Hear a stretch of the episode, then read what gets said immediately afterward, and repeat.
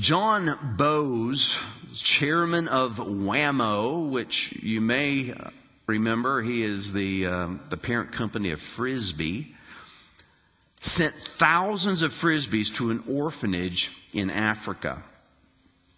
Several months later, a representative of the company went down to Angola and spoke with the nun of the orphanage. And she was so grateful. And she talked about how the children used these colorful plates to eat off of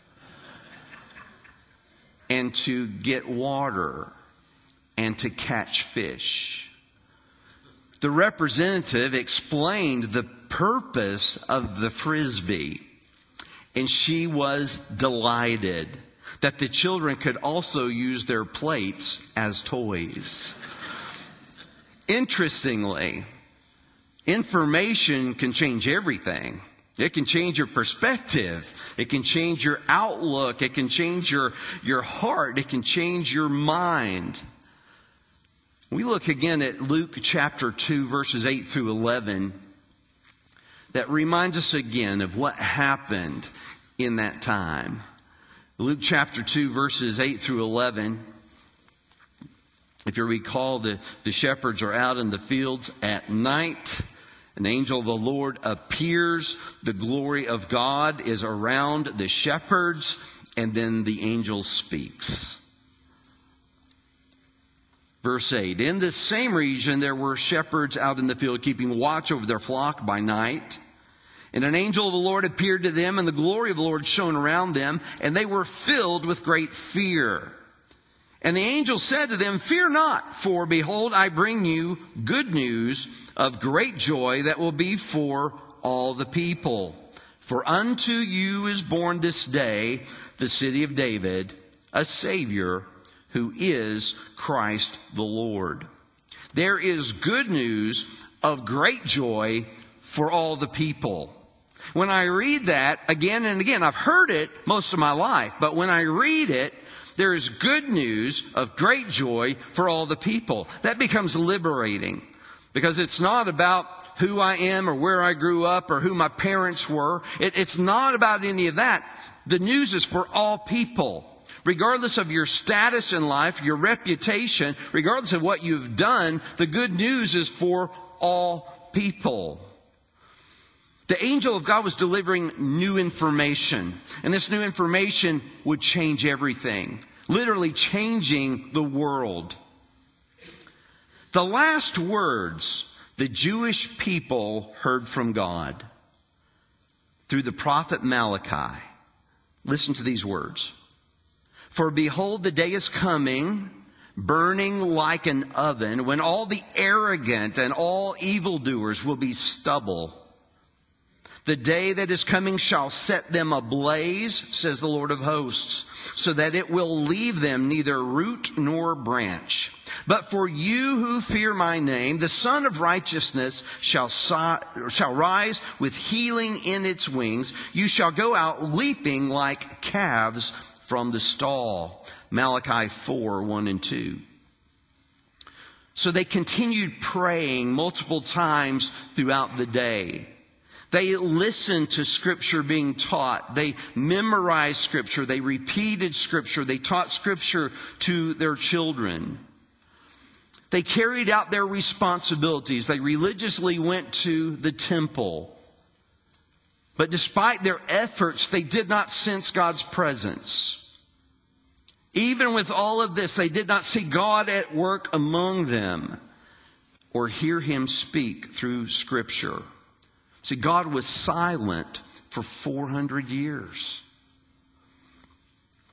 What would you be thinking if you were the Jewish people? And the last words of God to you was there's going to be arrogant people who are going to get burned up. And then there are those who will be covered in righteousness who, will be leaping with joy. And you're standing there 400 years later and you have not heard from God. You have not seen God what would you be thinking? Are we the arrogant? Are we the evildoers that he was talking about? I don't see us experiencing the, the healing righteousness of God. I, I don't sense the joy of freedom. Are we doomed for eternity? Do you understand the darkness that the Jewish people would have been in at this time? So the shepherds in the darkness of night and the Jewish people in spiritual darkness, a lot of similarity there because both of them pierced by the light of God that night. One physically, where the light literally came upon them, the glory of God, but the news was the light for the darkness as well. Good news of great joy. The shepherds, overwhelmed by the light of God's glory, heard the angel announce good news. That news was not just for that moment. It wasn't just for the shepherds in the field. It was for all people. The grammar indicates that it was good news that would continue without end for everyone. And that changes everything. It means there would be hope, that there would be peace, and there would be joy in the darkness. So, whatever the angel says next is for all people.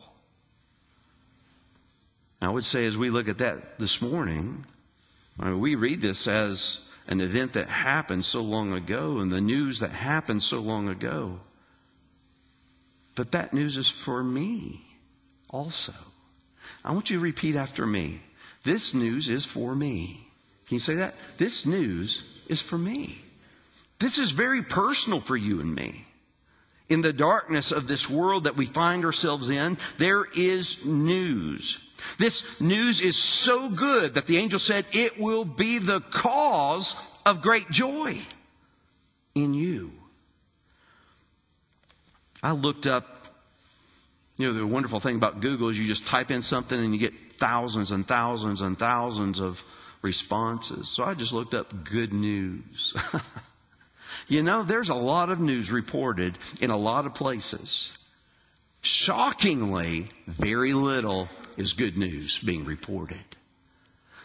So again, in the darkness of our day, there's good news for all people.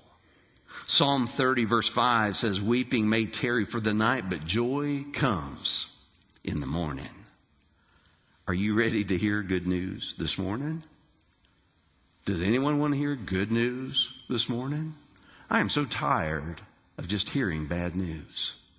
This should be an encouragement to you and I today.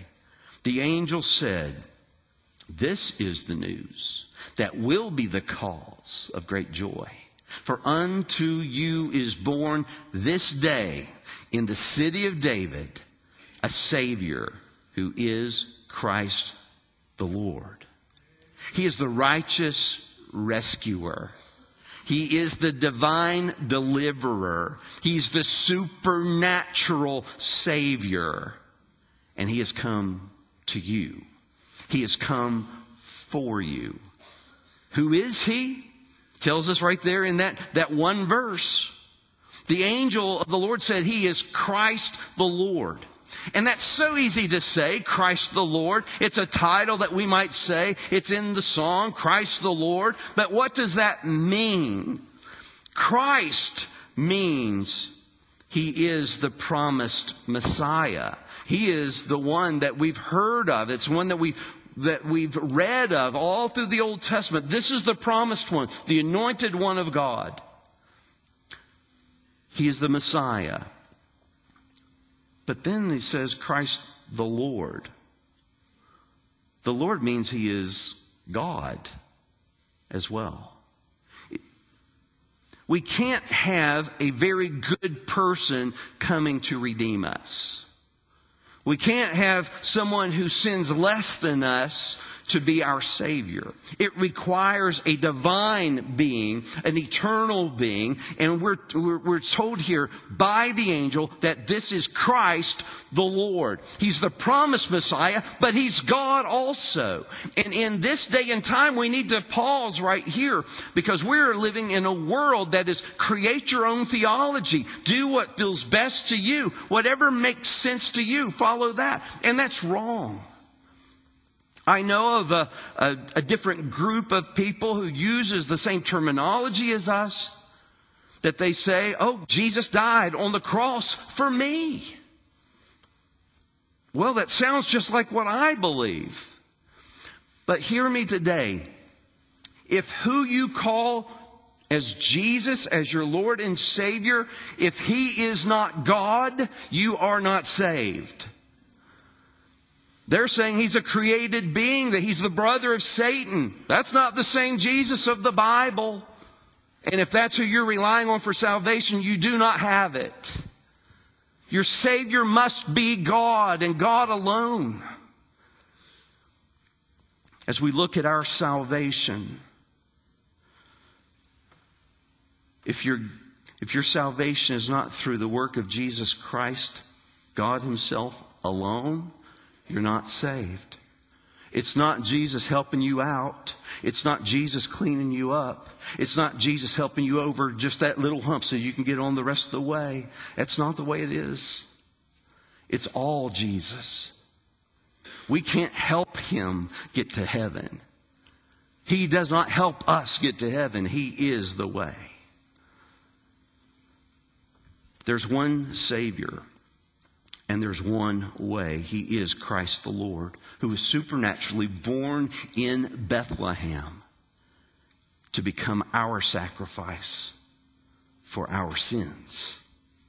That's good news of great joy. Joy arrived in the fulfillment of God's 700 year old prophecies. The promise of a Savior how do we experience the joy? That's the focus really of the message today because we've all heard that he came. We've all heard that salvation is in him, that he is the Messiah, he is the deliverer. We know the story, but how does that translate into our lives today? How do we experience the joy of the Lord? And for that, I want to go to Hebrews chapter 12 verses 1 and 2. Hebrews chapter 12, verses 1 and 2.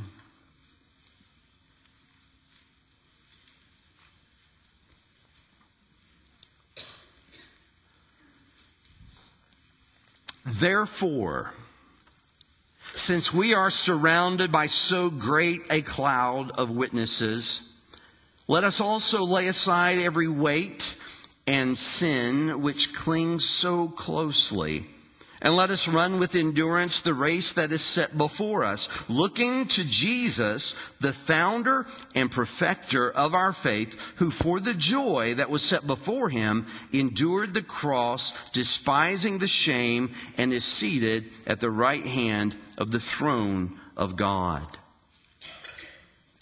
The first thing I, I, consider when I look at this passage is, is who makes up this great cloud of witnesses? If you look at the chapter previous, it's the Hall of Fame for the faithful, and it's not uh, all encompassing, but it does highlight some key figures from the Old Testament who, by faith, endured the, the struggles of life. But it doesn't end there because we still have faithful followers of Christ who have come and gone, who have gone on to be in glory. And we have seen them endure the difficulties of this world by the hand of God. I used to imagine as I read this passage that there was a great cloud of witnesses as we were running a race and they were cheering us on. You can do it. Come on. You can do it. But that's not the way it's written. I think a better interpretation of this passage is that they keep bearing witness to the faithfulness of God for you to endure. That's what the great cloud of witnesses are doing. Not that they're saying, hey, y'all, you can do it. No, because you can't. what they're saying is, God is faithful. He carried us through. He can carry you through too. And so we listen to that, that we are surrounded by all the believers that have gone on before us. That cloud of witnesses, they continue to bear witness to the faithfulness of God. And in this passage, that motivates us to get rid of every hindrance and sin that obstructs our progress in our walk with Christ. Therefore, every excuse and every entanglement must be put away so that you and I can continue enduring the struggles, the storms, and the challenges that we will certainly incur here on this land. Why? Because there's something greater. There's something greater awaiting you. And it's a matter of perspective. We can focus on the present or we can focus on eternity. Amid your darkness, amid your difficulties, fix your attention on Jesus. You might be saying in your head right now, but, but Steve, you don't know what I'm going through right now. And I would say, I really don't. But I do know this. We're all going through something. Different degrees, but we're all going through something. We will either choose to focus our attention on our difficulty or our deliverer. And that's not easy to do. It's really easy to close up and let the tree that's before you or the mountain before you to be the focus of your attention. But our attention needs to be directed at the deliverer, the one who's already conquered the world, the one who is our strength. That's where we focus our attention. Why would we look to Jesus? And I would say simply this, because the answer is always Jesus. I think counseling is really easy to counsel with someone who's going through difficulties because that is the answer. They don't want to hear it that way, but that's the answer. Well, I'm going through a very difficult time. Well, the answer is Jesus. He really is.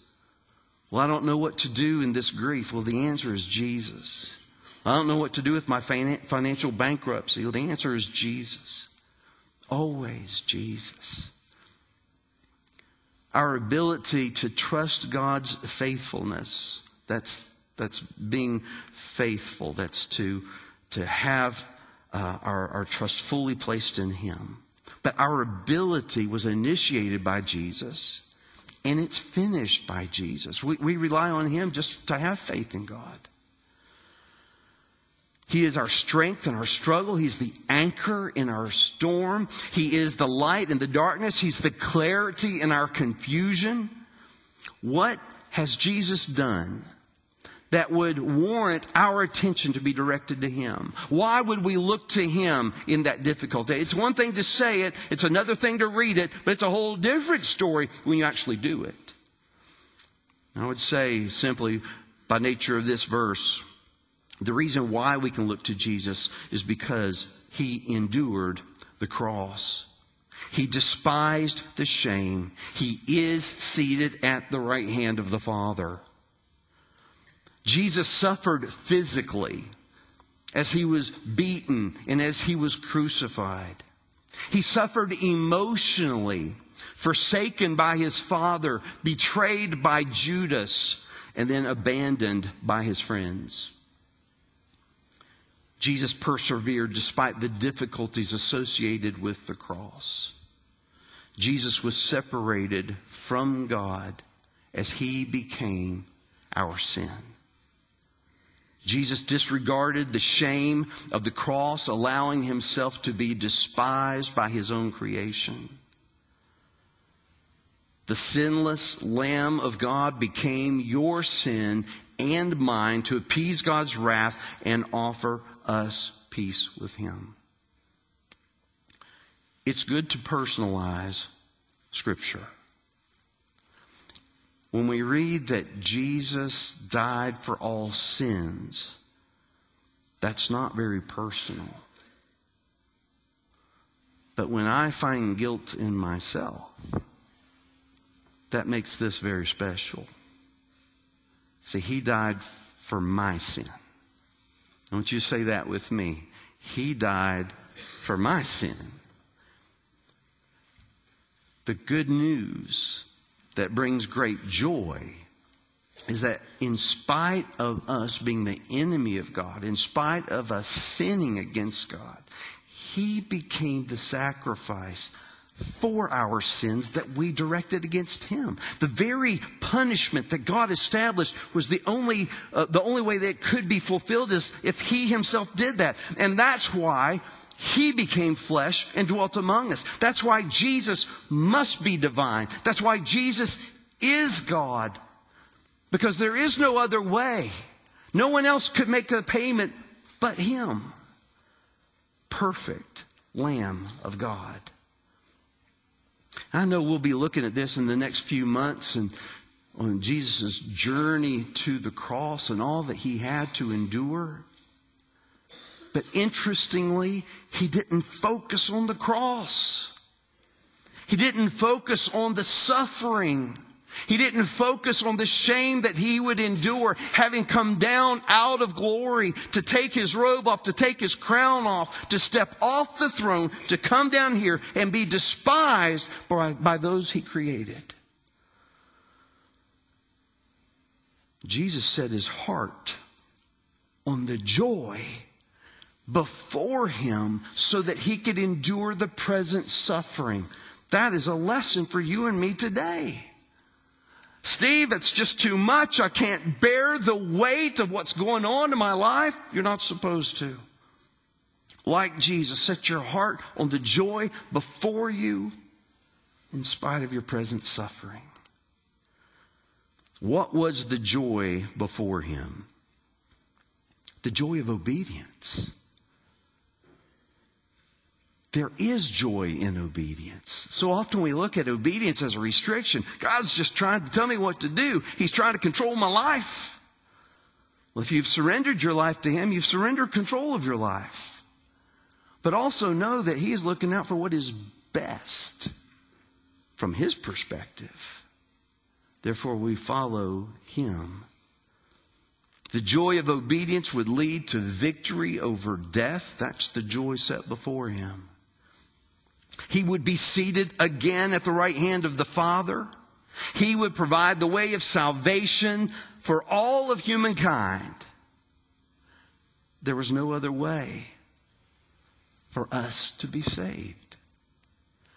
Jude 24 says Jesus was Jesus will present you blameless before the presence of glory with great joy.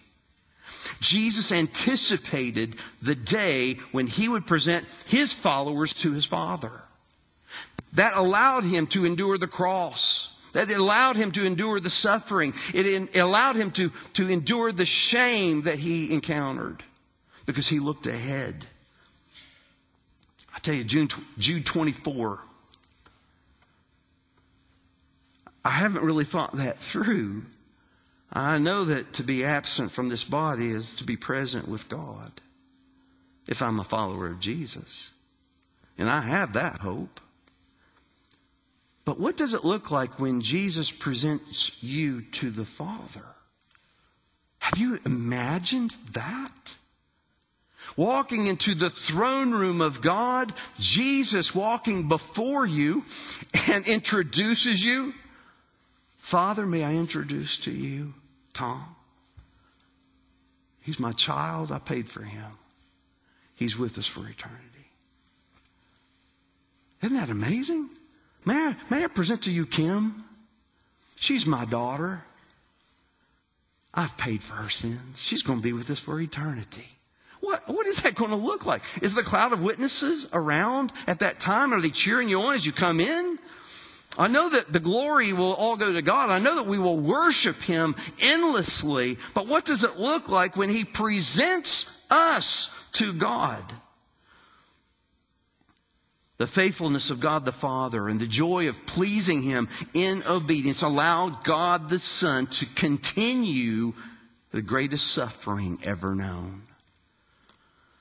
Therefore, we must get rid of the things that weaken us and entangle us so that we may keep enduring to the glory of God. We don't focus our attention on despair, on disease, or death, but we set our eyes on Jesus and follow Him. God fulfilled His promise through Jesus in Bethlehem.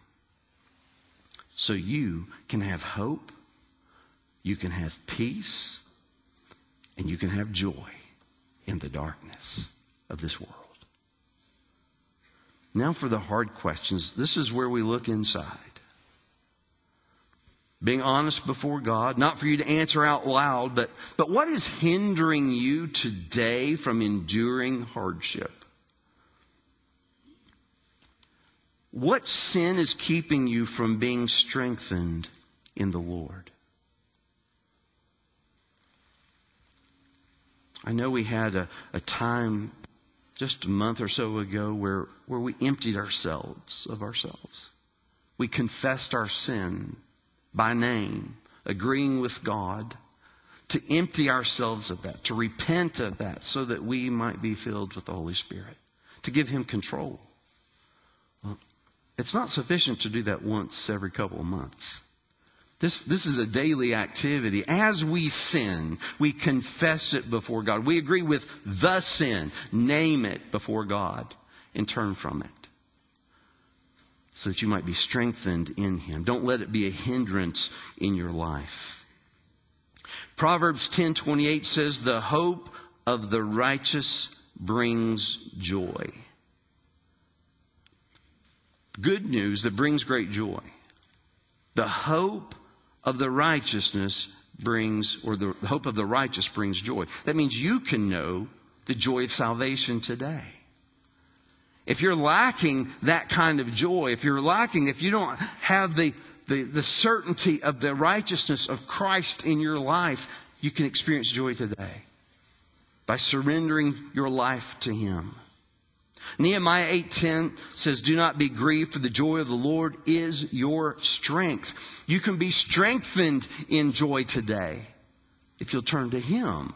If you'll yield up what is burdening you, if you yield up what is entangling you, put it aside so that you can enjoy this, this joy of the Lord who becomes your strength to allow you to endure what's ahead. Psalm 43 4.